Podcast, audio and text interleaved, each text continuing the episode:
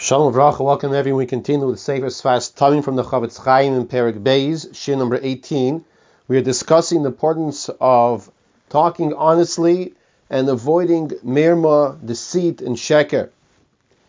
There's an interesting medrash, medrash Shocher Tov, it's actually a medrash on Tehillim, that brings acute maisa. You'll see what I mean by acute maisa.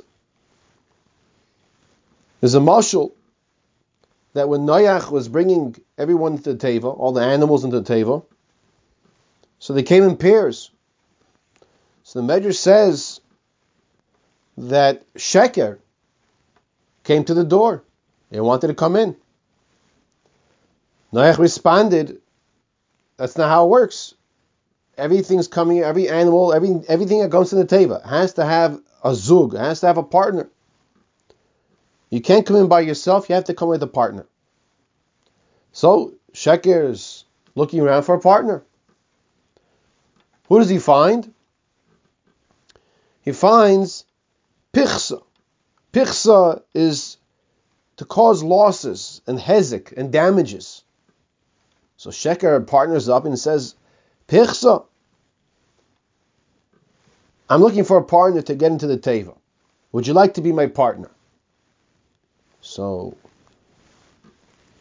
the losses, the hezek, the one that causes damages, says, What do I gain? What's in it for me?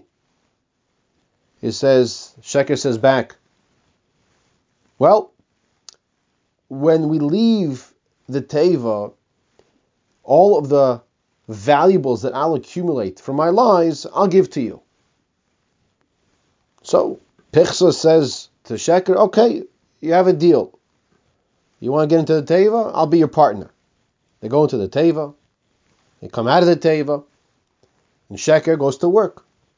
Sheker starts lying and starts accumulating a lot of wealth and valuables. But everything he gets ends up in the hands of Pichsa. Pichsa is pachas to, to lose and hezek and cause damaging. When the person causes damages to someone else, the other person's losing out. So Sheker was annoyed. He says, Where's all my valuables? Where's everything I'm making?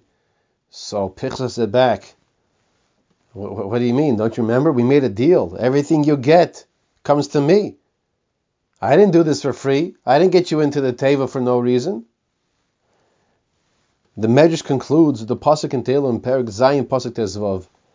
That's what it means in the pasuk. Hara Amal v'Yolad Shaker scheming became hara, became pregnant.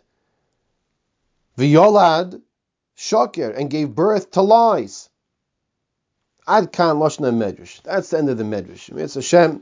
We'll continue next year discussing why specifically this medrash was discussing the time period of Noach.